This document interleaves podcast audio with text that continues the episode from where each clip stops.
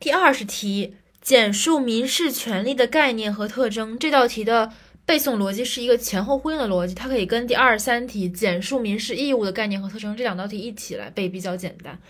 呃，首先第二十题，民事权利的概念是指一主体，民事主体，呃，目的为实现某种利益而行为，依法为某种行为或不为某种行为的定性自由。主体、目的、内容概括，然后定性。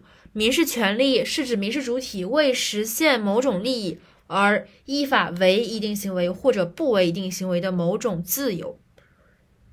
民事主民事权利是指民事主体为实现某种利益而依法为某种行为或不为某种行为的自由。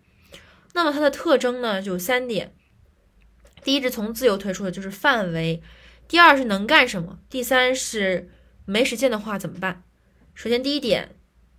有自由，所以自由有什么范围呢？范围是这样的，他说，权利人依法直接享有某种利益或者实施一定行为的自由，它的范围就是这么一个自由的这么一个范围。然后第二点是能干什么呢？权利人可以请求义务人为一定行为或者不为一定行为，以实现其享有某种利益的自由行为以及目的。能干什么？第三点。没实现的话有保障，这种自由是有保障的自由，它表现为在权利受到侵犯时，具有请求有权国家机关予以保护的可能性。所以这三点主要都是围绕这个定性自由展开的。首先是自由的范围，第二是这个自由具体能干什么，一个是宏观的范围，第二个是这个微观的能干什么。然后第三点是如果它没有没有实现怎么办？受侵犯了怎么办？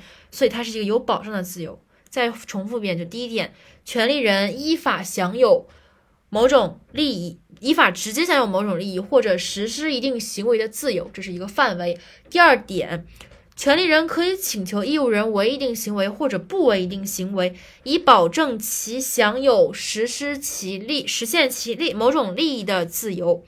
第三点，有保障的自由，这种自由是有保障的自由，它表现为在权利受到侵犯时，具有请求有权国家机关予以保护的可能性。所以就是一自由的范围，二自由能干什么，三这是一个有保障的自由，是这样一个逻辑。